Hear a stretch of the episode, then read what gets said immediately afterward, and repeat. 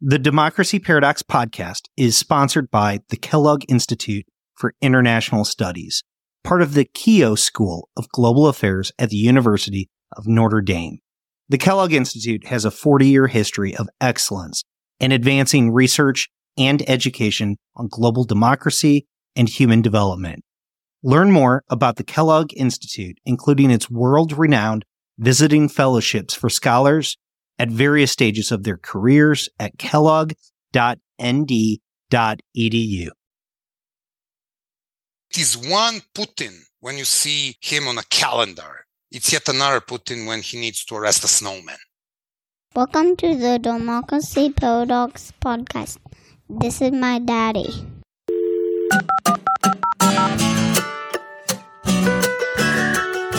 My name is Justin Kempf, and I am your host as we explore the democracy paradox.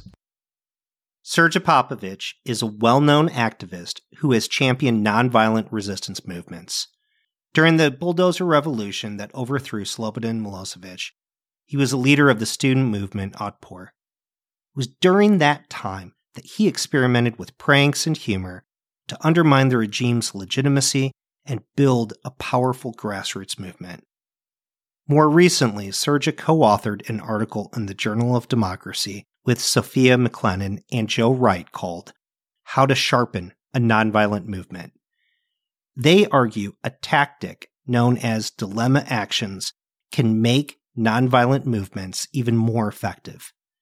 It's an approach Srdja practiced as an activist in Serbia and has taught countless others through his organization, the Center for Applied Nonviolent Action and Strategies, otherwise known as Canvas. Now, this podcast has talked about nonviolent movements in quite a few different episodes, but it often treats civil resistance as something that's almost monolithic. It's often easy to think of them as only protests. So I wanted to understand how Dilemma Actions offered a distinct tactic for civil resistance campaigns and what made them so effective. Now, while you listen, you can also follow along with the complete transcript at democracyparadox.com. You'll also find additional blog posts, past episodes, and even a book list. If you want to support the podcast even more, you can make a one time donation on the site or become a monthly contributor at Patreon or even a premium subscriber at Apple Podcasts. But for now, here is my conversation with Srdja Popovic. Srdja Popovic, welcome to the Democracy Paradox. Already feel welcome. Great. Well, Srdja, your recent article in the Journal of Democracy is called How to Sharpen a Nonviolent Movement. It explains this concept called dilemma actions, which are such a powerful tool in civil resistance. And you yourself have experience with dilemma actions, not just as an idea, but as somebody who's practiced them, who engaged with them directly. Can you tell me a little bit about your own first dilemma action and how it came about and why it clicked for you, why it made sense? Oh, well, first of all, hello, great to be on this podcast. And of course, I'll start with anecdotes in my activist past. I was born in Belgrade, 1973. At the time, I was uh, playing in a rock band in my late teens. The bad guy named Slobodan Milosevic came to power. And people try various things to get rid of these guys. They tried protest, they even tried violence at some point. But the student movement that I was a part of, which launched in 1992, peaked around 96, 97.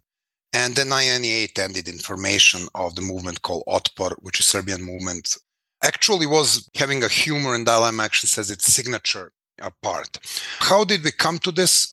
It's difficult to say. Serbs are learning by doing. So not like there was a manual we could read about this. I couldn't even imagine that 30 years ago. 30 years after that, I would team up with real professors and do the real research. So basically, humor works, pranks works. Serbs are cheerful people.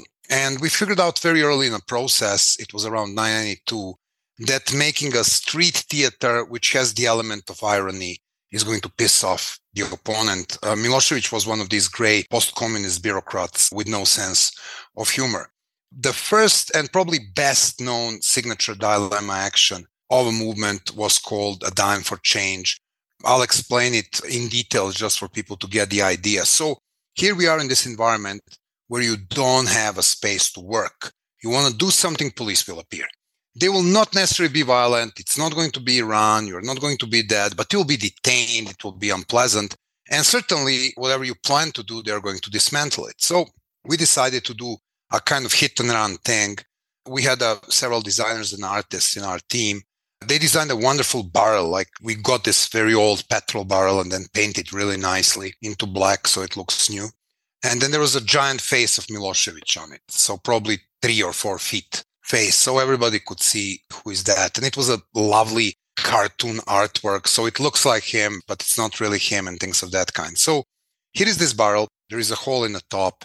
So we brought the barrel in the main pedestrian district, the Belgrade equivalent of Champs-Élysées or Fifth Avenue. And we invited people to put a dime in, which kind of buys them the right to get a baseball bat. Well, the Serbian version of baseball bat. We don't do baseball. And then hit the barrel. And so that was a kind of you put the coin in, so you fund the movement. There is a fundraising element in it, but there is also a pinball element in it. So you buy your right to play. It's very playful. The people are expressing his love for Mr. President. The barrel clanks tremendously loud. There is a queue of 200 people waiting there. There are kids kicking the barrel, and you know everybody has fun. So we drove to the position B, which is a nearby coffee shop. We order espresso, and we see what is going to happen. So now the police arrives, and this is where dilemma action really kicks in. So it is one thing to do the playful show. It's yet another thing to involve your opponent, not as an audience, but like the actors in the show. So what will police do? Obviously, they're trained to arrest whoever sparks the dissent. The people who spark the dissent are not there. They have ordered to stop this show, but they don't have a means to because arresting people for hitting the barrel wasn't illegal. Once again, Serbia was not Iran at that point. So these people will probably be out within 15 minutes, some of them probably pressing charges against the police in case they were arrested. They're talking to their communicators, they look nervous. We observe the situation and have a lot of fun because it's happening, you know, downtown. It's like 200 people are around, the police is around, everybody's teasing them. They look completely confused and then they arrest the barrel. So now the barrel is arrested. The barrel is dragged to the police car. And of course, everybody takes the cameras and things of that kind. And we were evil enough to invite the journalists. So it ends up on a cover page of, at that time, the only Serbian opposition newspaper. So 350,000 people tomorrow morning can see this show. So now why this works and how it works, it's a different kind of things. But from there, we got addicted to it. And because we knew that whatever we do, the police will do exactly as we expect them to do, we kept uh, doing it over and over. So, when you talk about a dilemma action, the dilemma then is on the part of the state or on the part of the police or whoever the authority is, then, right? Well, dilemma is always the part of the game, and you know, you want to engage your opponent. And when we were taking a look at this, and once again, I don't want to take credit for this, the serious academic lifting has been done by real academics, two people, Sophia McClennen and Joe Wright, both from Penn State University. And the real hard work of filing 400 cases, which is a lot of scientific work, was done by some amazing interns from Canvas, my organization, and the Penn State. But when you take a look into this, first of all, they work good in autocracy and they seem to be more effective when they're challenging more autocratic opponent because there is a less of space. It's more likely they will do this, you know, stupid tag play. But it works in many other cases. Dilemma actions historically has been used in almost every single type of struggle you can imagine, ranging from labor rights, women rights, LGBT rights, environment, whatever you can put your finger on. So it's not only autocracies, it really works well in all the other cases. And the pattern is you need to tackle the widely held belief. People in costumes on street, they can be funny, but this is not a dilemma action. Dilemma action is only if it tackles the widely held belief. Why? Because it creates the dilemma for the opponent to do or not to do. The purpose of dilemma action is to put your opponent in a kind of a lose lose scenario. So let's go to another place. Let's go to Russia. Barnaul, 2012, election stolen. People caught stuffing ballot boxes for Putin. He would win elections anyhow, but for some reasons, his officers decided that he needs to have more than 100% of vote. So they were doing this hard job of stuffing things, and then somebody tapes it. It's the era of mobile phone. Protests erupt. So here is the little place in Barnaul, Siberia, where protests are banned. Putin lets them protest. He's a clever guy. Putin lets them protest in St. Petersburg and Moscow because he knows the cameras are there. Outside, it's out of question. So because people cannot protest, this is the widely held belief. People have the right to protest. Their toys can protest. So now they bring their toys to the little square. There is a little toy rally. There is a little toy city. The toys are everywhere. They're holding the signs calling for free and fair elections. And actual footage exists done by Russian artist. You can find it on the Guardian website. And you see the day one. There is a 15, 20, 30 people. It's a very small place. And all of the three policemen are there as well. And everybody's taping. Everybody's having fun. There is no tension. There is no arrest. There is nothing like that. And then next thing you know, it goes online, it goes viral because obviously it's a good prank and people like it. So if you're Kremlin, what will you do? So this imposes the dilemma for the opponent. If they let this thing go, they will look weak. Within the range of days, people will replicate the stuff. And part of our study is where the dilemma actions are replicated because it proves their effectiveness. And of course, because they want to crash the descent, they find a little hole in the pot and you know the phone rings for, to a chief of police of Barnaul, and the poor soul needs to go tomorrow because you know citizens wants to do it tomorrow. And part of this is that people are enjoying it. And if you're enjoying something you're doing, you're more likely to repeat it. Once again, it's a human nature. And now the chief of police needs to ban the toy protest. And he needs to stand in front of camera, literally read that the protest of 150 legal people, 50 toy cars whatsoever is banned because the toys are not citizens of Russia. And by constitution, only citizens of Russia should protest. So here you are taking a choice between looking weak and looking really stupid or fearful. Or, I mean, come on, take a look at this guy. This is Putin. This is a guy who loves to pose shirtless, riding on a horses, uh, fishing, wrestling tigers, saving dolphins from drowning. And he's afraid of toys. So now, how does this look for this guy? So part of our research is how dilemma actions influence authority. Authority of the movement because they dare to prank, they dare to do things, but also authority of the opponent because looking stupid doesn't really increases your authority.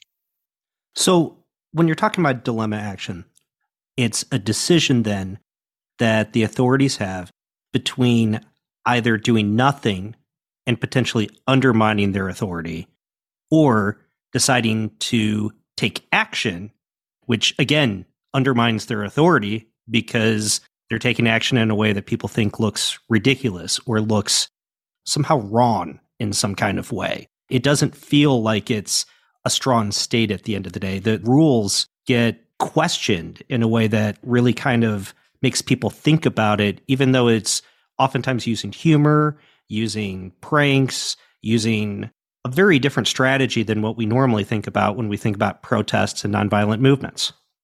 Yes, this is a very important element of this. And as Sophia McClennen, who is in charge for comedy and irony and has the best job in the world, she needs to watch all of these late night shows and take a look at how, you know, SNL, how it impacts Trump and things of that kind. She really puts this well because dilemma actions, and this also relates to the name of your show, it exposes the paradox. So here is this thing called Belarus. And within the thing called Belarus, you have a guy named Lukashenko, who of course claimed that, you know, it's all flowers and things of that kind. But or there is also a ban in Belarus that if you gather more than five people, you need to declare a political rally. So everything more than five people is an unsanctioned gathering, or however it's named in a Belarusian language. So here are the people of Belarus, which are notorious for dilemma actions. I think we have 15 or 20 of them in the range. So they decide to gather on the main square in the number of six. So this is not 10,000 people. So obviously it's not a rally. It's a little bit more than five because the five is where the red line is. What these people do? They run around the main square and they read the state constitutional law. So here we are doing something which is very patriotic. I mean, senselessly patriotic in a way. You can't even find Americans doing this these days. But when you take a look at this, no, here is the police and here is the dilemma. People reading constitution looks okay. Six people reading constitution breaks the law. So ingenuity of designing dilemma action is finding the fine line where your opponent will also, you know, open kind of the paradoxic things. Now let's move a little bit from autocracy to the daily use of dilemma action. So let's go to something which is the least political and least inspiring in the world, which is the pothole. Now, 2014, there was a governor and a mayor in Yekaterinburg, which is the fourth largest Russian city. And the guy was famous for, you know, all the potholes will be gone by October, whatever. And of course, you do these promises before you get elected, then you get elected, and then the potholes are there this year and next October and next October and every October ever since. So here is the October, the anniversary of the promise. And the people of Yekaterinburg, the small group, hires the local artist. So now you have this guy who is, looks like a fat communist bureaucrat with big mouth. So the mouth are pothole. And around the pothole, there is a face of a mayor. So imagine you hitting that pothole and of course doing whatever you're always doing when you're hitting the pothole, cursing. And that's a kind of visceral reaction to now you have a person to curse. And there is a statement saying, well, I will fix this thing by, you know, two years ago. So what the government will do, if they fix the potholes, they grant the victory to the movement. And of course, they raise it graffiti, but never fix the potholes. Welcome to Russia and have a nice day. They're probably still there. So move there to technological invention and the beauty of dilemma actions is that you see the creativity around the different problems in different parts of the world.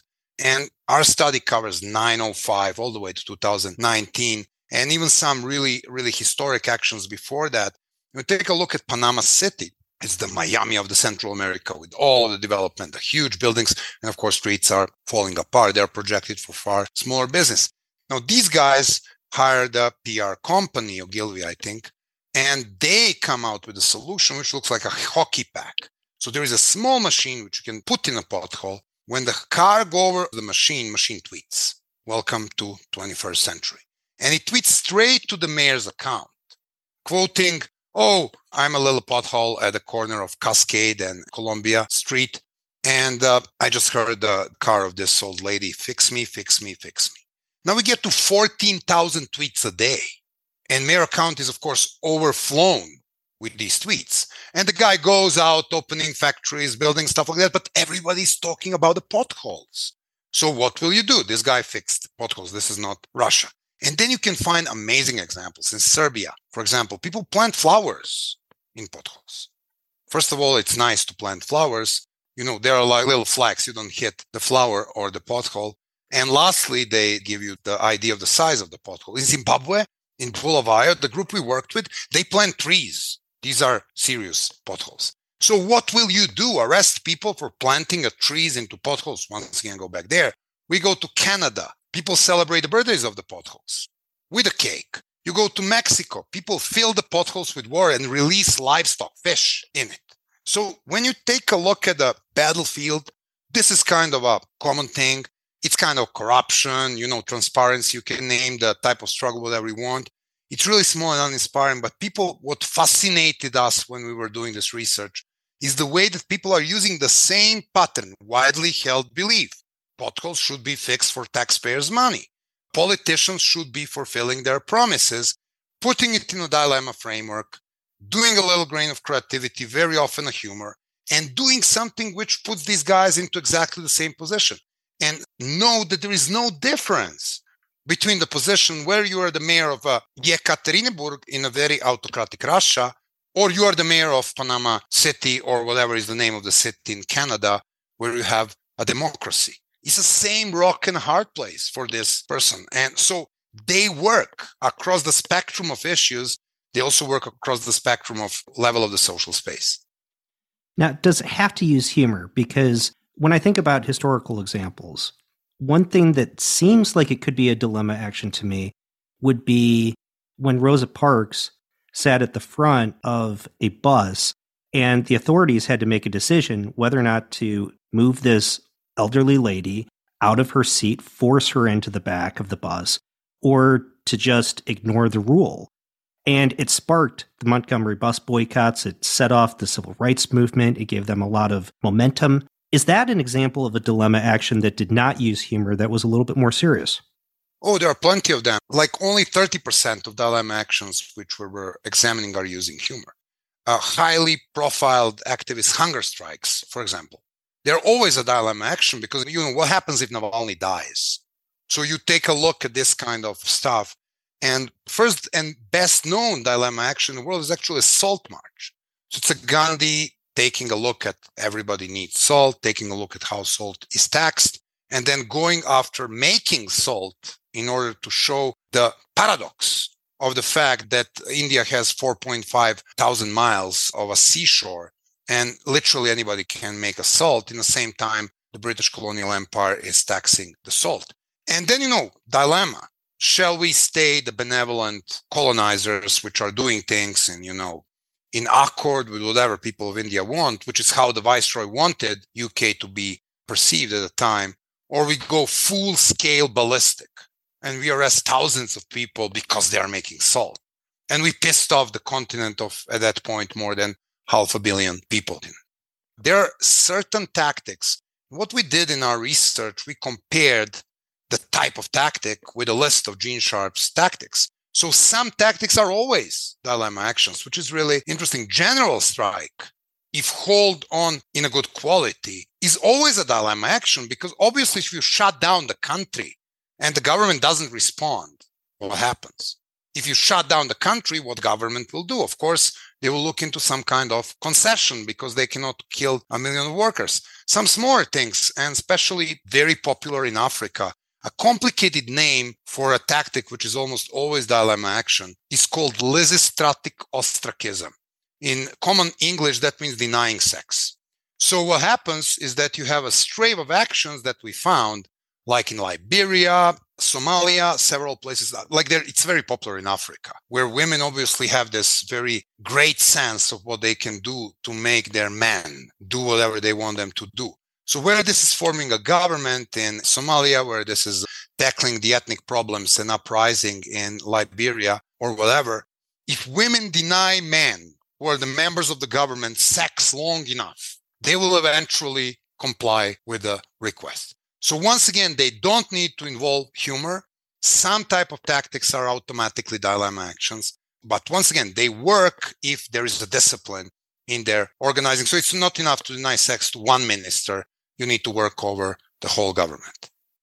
So it gives me the impression that almost any kind of nonviolent form of resistance is a dilemma action because I can even think of just a protest itself. There's a dilemma. Do we lock up all of these protesters or do we do nothing? What is the choice? What really separates the idea of a dilemma action, makes it a distinct form of civil resistance? Why is it that other forms of civil resistance are not labeled as dilemma actions? Oh, well, once again, it depends on how the action is structured, and it also depends on the answer. But we were looking at the several different elements that connects all of this dilemma action. One of them being a playful irony. So once again, when you mock your president, that's one thing. When you mock your president the way he needs to respond to it, it's yet another thing to do. Then second thing is a strategic choice. So you're looking into what do you want to achieve with a tactic. And I think what makes this research interesting is that you have a lot of research into nonviolent struggle. You have a, you know, NAVCO data set. You have a great work done by Erika Chenoweth and Maria Stephan and looking into effectiveness of the nonviolent protests. This is the first time you are looking into the strategic element of tactics. So, you know, not all tactics are born equal because the question that what differs dilemma action from normal protest is whether your opponent can ignore it. So this is one thing. So there was this amazing day of rage in the United States of a day of Donald J.R. Trump inauguration four years ago, which was uh, explained as the largest single protest in American history in terms of millions of people participating in it. So people can ignore it. So take a look at the gun control movement. Every time you have a school shooting, you have the vigils and protests. Does this impact this thing? No. We take a look at the Parkland, Florida, and understand that the students decided to target Walmart and exporting goods and all these shops where guns are sold and present their opponent in this type businesses with a dilemma whether they will lose the revenue of all the teenagers, outdoorsy teenagers buying in these shops compared to the revenue of not putting the background checks on the desk counters when they're selling guns. So this is the dilemma. So unlike protests because somebody got shot and politicians do nothing, which can be ignored, putting a business to choose between A and B. In case A, they put the background checks, they lose some money, and probably some people will go to shops where they don't have a background checks. In case B, they lose hundreds of thousands of customers and they lose a huge, once again, lose, lose. So what dilemma actions do, what usual nonviolent action doesn't necessarily do, is putting your opponent in a, this kind of lose-lose framework. And that starts with tackling the widely held belief. That starts with targeting what, once again, you mentioned Rosa Parks. Take a look at the civil rights movement and ask yourself why they haven't protested. Well, they did, but why didn't work in front of the city halls in places like Alabama.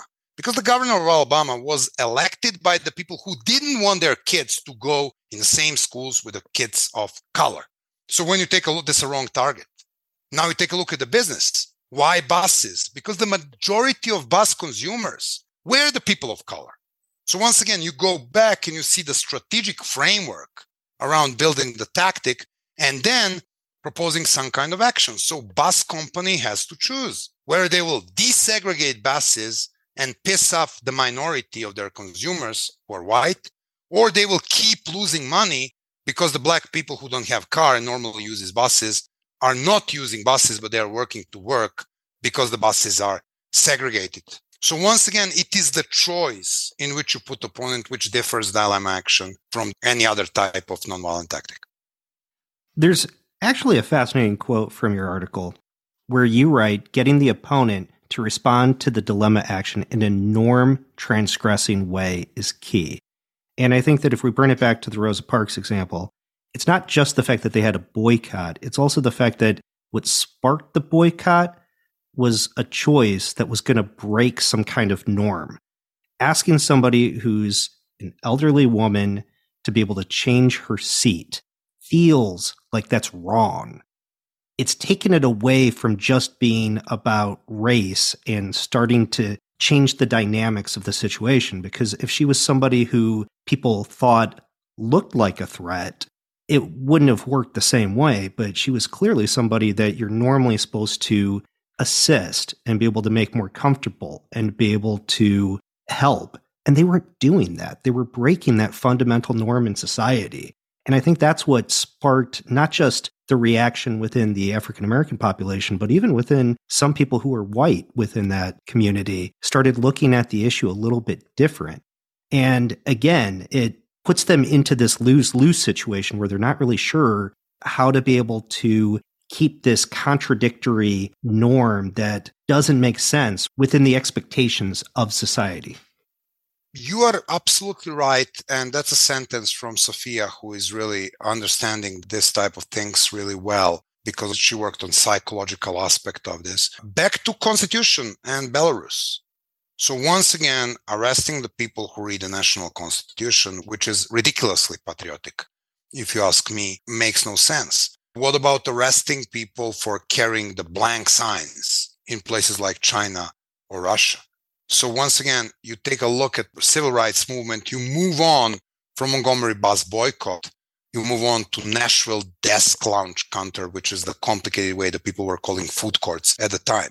So what is the paradox, once again to the word paradox of this situation, is that you have a mall where majority of buyers were people of color. And once again, the genius of Jim Lawson, who designed this type of action for civil rights movement, was targeting specific malls. So you're not targeting all malls. You're looking at the malls where you have power. And the power is the fact that majority of revenue, once again, public transportation, is coming from the people you can mobilize, in this case, Afro Americans. So here we are targeting this mall. But we are not only boycotting the mall, which is your first take, you are not only picketing in front of mall, which is your second take. Once again, these are all nonviolent actions, but they are not dilemma actions in this case. but you're looking into a very narrow stupidity and paradox of the mall, which is yes, we want Afro Americans' money when they shop in the mall, but we won't let them sit in McDonald's because this is a no go zone for black people. So now we organize the people who come in that mall and they sit in a food court, 50 of them. And then the police arrives and takes them away. The moment the police cars leave, Jim Lawson has 50 people ready to take their places. Here comes the police. And then at some point, even the jail is full. So they counted the capacity of seats plus the capacity of jail. You see the planning process here. So what it makes, it's A, first of all, plays with the paradox of the situation. Yes, I want your money in the mall, but I will not sell you a french fries. And in the same time, making a dilemma for the mall owner. Because for the mall owner, this makes no sense. He wants their money in a food court as well. And then he runs to the mayor, he runs to the governor saying, oh, we need to desegregate the food court. So once again, behind every dilemma action, there is an understanding, as you explain, what is the widely held belief and what will impact the way the issue is, is changed, but also the clever targeting. That plays very much into understanding the four main areas through which dilemma actions, since once again, the data show that movements that use dilemma actions or campaigns that use dilemma actions are between 10 and 15% more likely to be successful. When you break this number, you really see that it impacts four different elements of the things. First is group formation. Dilemma actions tend in 92% of the cases, they tend to increase the number of the people participating because they like it and because they look like they work. The second thing, as you said, legitimacy. How legitimate is to keep Rosa Parks standing? How legitimate is to keep food courts segregated while the rest of the mall is not segregated? And how legitimate you are if you're arresting people reading constitution, if you're arresting people organizing a toy protest or whatsoever. Then the third element, which is very important, is how it plays the fear. Know, it is one Putin when you see him on a calendar. It's yet another Putin when he needs to arrest a snowman. You know, they arrested a person for making a snowman protest. He looks like an idiot. That's the truth. I mean, there is no more politically correct word to explain it. And then lastly, how the movement is perceived.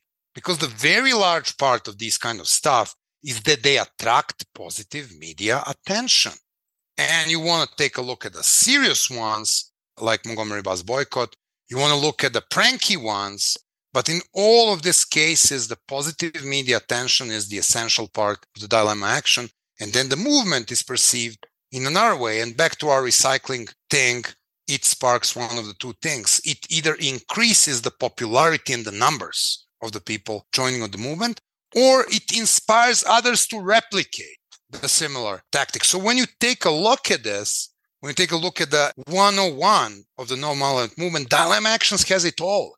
They're strategic, they increase your authority, they give you positive media attention, they decrease fear or apathy because police arresting cars doesn't have authority to make you afraid. They look ridiculous. They are the punchline. And regime wants them to be the hammer. And you're afraid of the hammer, but you're not afraid of a punchline. So you just mentioned that dilemma actions are more effective than other forms of civil resistance, but they're still not 100% effective. Why is it that this tactic of civil resistance that logically makes so much sense that the authorities are in a lose lose situation, that there's no way that you can't come out with some sort of victory, still fail to succeed all of the time? Well, first of all, they are more successful than the campaigns that don't have dilemma actions. And that has three different answers. The first one is uh, strategy win, not tactics. So, you know, if the dilemma actions is something exercised in a campaign which has a wrong strategy or doesn't have the sound strategy, or there is no plan, or the movement failed to mobilize the numbers, or there is an outbreak of violence, obviously you cannot blame dilemma actions on the failure of the whole campaign. Second part is choice your opponent sometimes takes choice to show the teeth. Your opponent is sometimes not afraid of losing the authority, and your opponent sometimes makes tough choices. So take a look at Iran and take a look at what dilemma for a clerical regime in Iran poses if the most oppressed population in the country, which is young girls of 15, are gathering inside madrasa, which is the religious school designed to oppress them. And they stand in front of the portrait of Khamenei, which of course hangs from the wall above every blackboard. And they are making funny TikTok videos about them as a group showing him a middle finger. So now how this impacts the authority of the Khamenei, how this impacts the idea that women should be obedient, how this impacts the very idea of oppression being imposed on them, what they will do. Well, sometimes they choose to arrest and execute a lot of people because in a short term, they don't want to give concessions. Though Khamenei met with few high school girls a few days ago, which he never did in the past, by the way, which tells you that the tactic actually worked. But taking a look into this, so some of these opponents don't care about losing authority. They think that they need to instill more fear. There is also a learning curve in it. And there is also a very important part of how people portray this. And in the era of internet, you really need to do the post production well, as well the production. And sometimes you you make just the wrong decision or you pick up the wrong target. You take a look at the iconic action of Pussy Riot the Russian punk rock band, and then their little performance in a church where they were, you know, mocking Putin and mocking church for being in bed with Putin, both very well selected target. But because they desacralizated the church and because there is a powerful machinery which was playing the narrative in that direction, people actually didn't like that. And they actually lost the authority. So it is the thin line you walk against the opponent who learns. So once again, take a look at another great book that I would recommend everybody called Dictator's Learning Curve, written by my friend and now editor of Journal of Democracy, Will Dobson. And you see how some of these regimes are adapting to these kind of provocations. Go no further than a few months ago. You have a two very different regimes on a two very different place of learning curve faced with two very different protests. So you have Iranian regime that was faced with the protests of millions of people, literally millions of people coming from all walks of life, who couldn't find their nose and couldn't do anything more clever than oppressing. And you can see the regime on the decay. They can triumph for a day, but there is no adaptability. And then you take a look at Master Xi, who is the master of adopting and master of the learning curve. The moment the protests against the COVID zero policy looked like they are taking flame, he backpedaled. He accommodated. He found a way to distinguish between the political dissent and punish these people harsh. And what he says is a kind of justifying dissent. The people spend too much time in the lockdown, blah, blah, blah, blah. Let's cancel zero policy. However many human life it's going to take after not having resistance to the virus. But obviously you see the adaptation. So when you take a look at these things, going back to your question, why not all of the nonviolent campaigns are effective, but only 50% of them. Actually, the number of effect- effectiveness decreases in the last 15 years because you have the learning curve from the opponent, especially the autocracies. So taking a look at this kind of stuff is one thing, and then taking a look at how do you need to zoom out to the wider picture. It is not that civil rights movement was effective because of dilemma actions dilemma actions gave him 12% edge over the other movements. It is because it has a strategy, it has a grand vision of tomorrow. It was capable to unite people of color with the people who were not of color.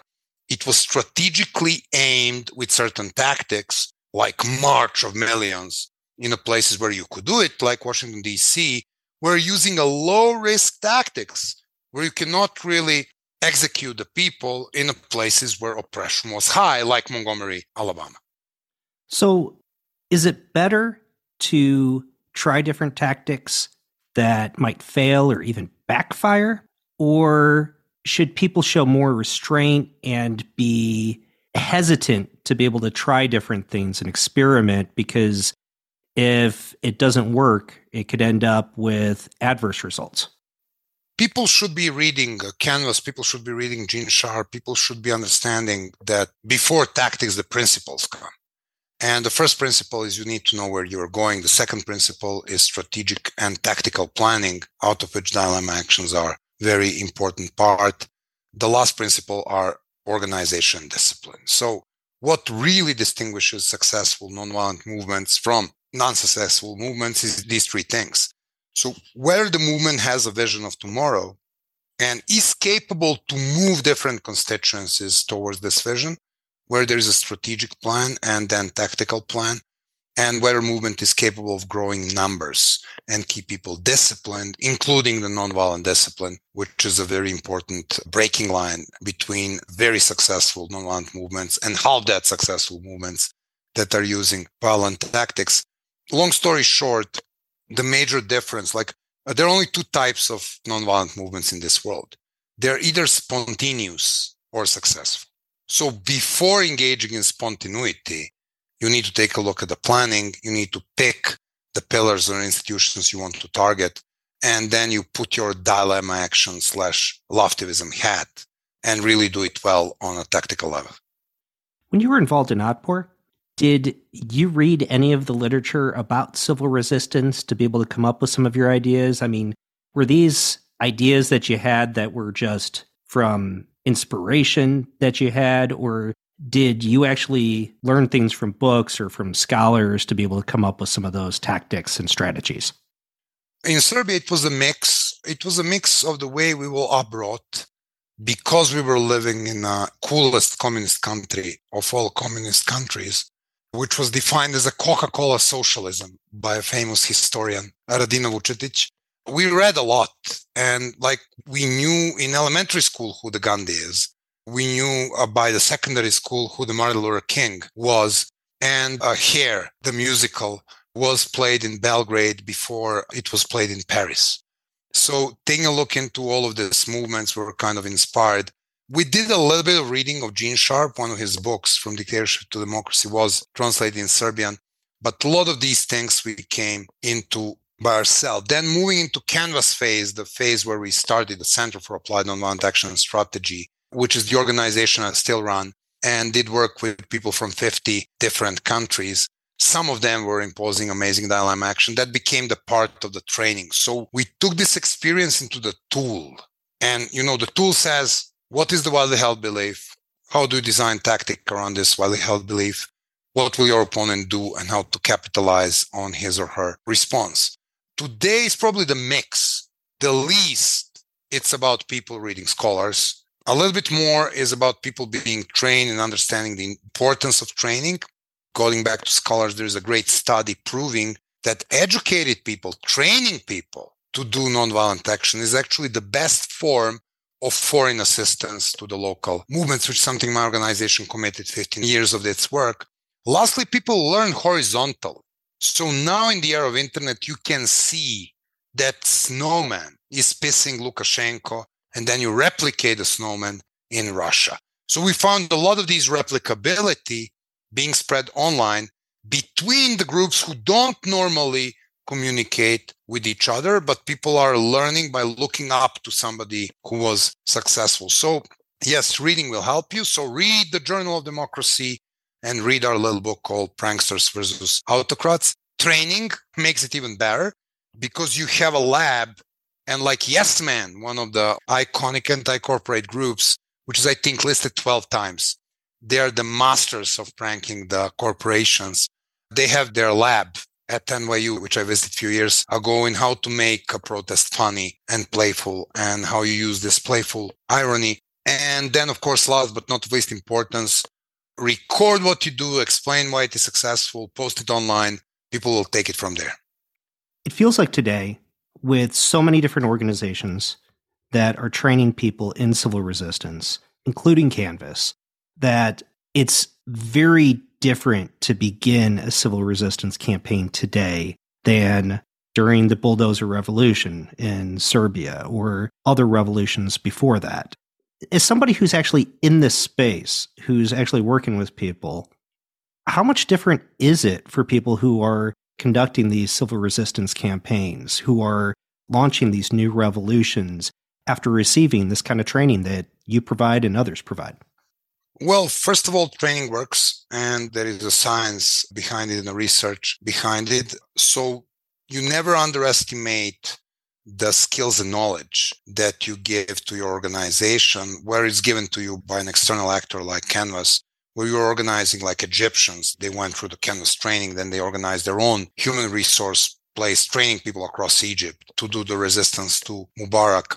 However, the movements are different now. So it's not only a very different work for people who train movements, it's also understanding the new nature of the social movement. So taking a look at how internet era changed the movements, first of all, the existing movements are more likely to be horizontal. They tend to spread very fast across the territory and constituencies and races and religions. And you can take any one of them. If you want to make it Americanocentric, we can deal with, you know, George Floyd thing and Black Lives Matter. So there is always a trigger. The trigger spreads virally it creates a visceral reaction. A lot of people do independent things in many different geographies or many different times, which makes this protest very difficult to predict, very difficult to repress because you don't know where the next outbursts will be. Take a look at Iran. And then very difficult to maintain because there is no central organization. So now the movements take credit for these things being leaderless, but this comes with a catch 22 catch 22 in order to be successful movements need to be led. They are not the random groups of people getting excited about the issue abc and immediately the change appears.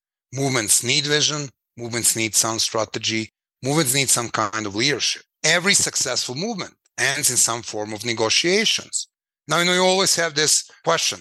So take a look at iran you have a millions of people and regime is going to make some concessions. But even in the super effective case everybody is dreaming about what comes next? Is there a vision of a different iran? Regime wants to concede. Whom does regime concedes to? Who is leading the negotiations? So taking a look at how these contemporary movements are different how they operate in the internet era how they spread fast how they have this amazing thing which makes people own the movement more. You take a look at the Sunrise, take a look at the Fridays for Future. People see Greta Thunberg, but people doing nonviolent direct action about the climate change in Portugal, they don't know about Greta Thunberg. They're doing their own thing. So take a look at these, and they are called Fridays for Future. So people own movements more, which is great because the more you own thing, the more of your own investment will you have in the thing. But then how do you coordinate all of these things? and how you don't make it fizzle and how you prevent the group of radicals in place like i don't know seattle to become the public face of the blm by having the photos of people in tactical equipment burning shit so now once again back to discipline successful movements share discipline and organization organization in nonviolent movements whatever form of organization can be a very decentralized organization, once again, like an Otpor or Fridays for Future. It can be highly centralized organization, like in a US labor movement decades ago, whatever form of organization, but somebody needs to coordinate the effort. Somebody needs to tell people what to do. Somebody needs to tell people what not to do and when not to do it. And taking a look at this once again brings us back to the principle whatever new shape of the movements you have, they will always be successful if they have vision, if they're capable of building unity, if they can build strategic and tactical plans, and if they can exercise the discipline, most importantly, non-violent discipline, as opposed to the movements, once again, regardless of numbers, which rise up as the wave and spark amazing conversation.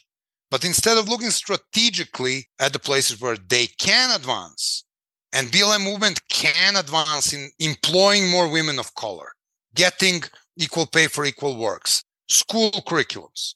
And then we ended up focusing on the most divisive of all proposals, which is defunding the police.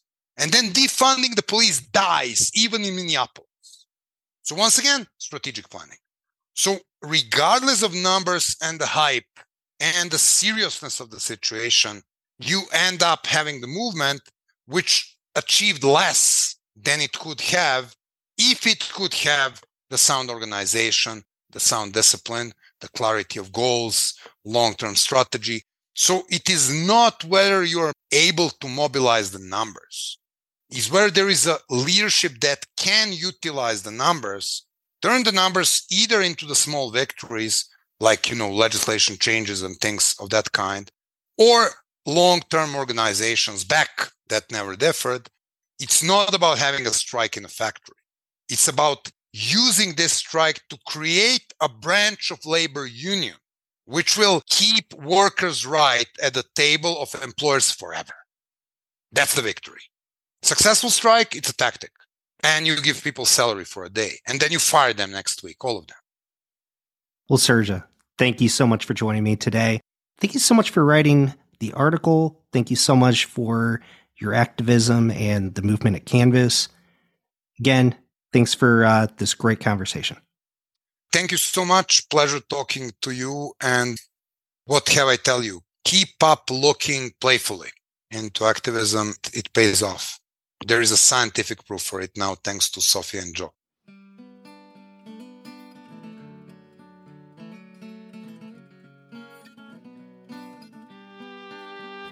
If you are listening to the show, please leave a review. It really does help shows like mine stand out. Also, please share the show with colleagues and friends because word of mouth goes a very long way. Facebook and Twitter are great, but really just talk about it. There's a full transcript at www.democracyparadox.com. Thank you for listening. The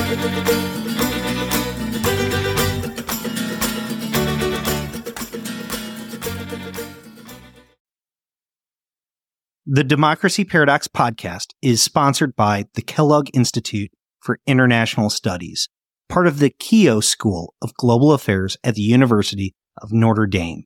The Kellogg Institute has a 40 year history of excellence in advancing research and education on global democracy and human development. Learn more about the Kellogg Institute, including its world renowned visiting fellowships for scholars at various stages of their careers at kellogg.nd.edu.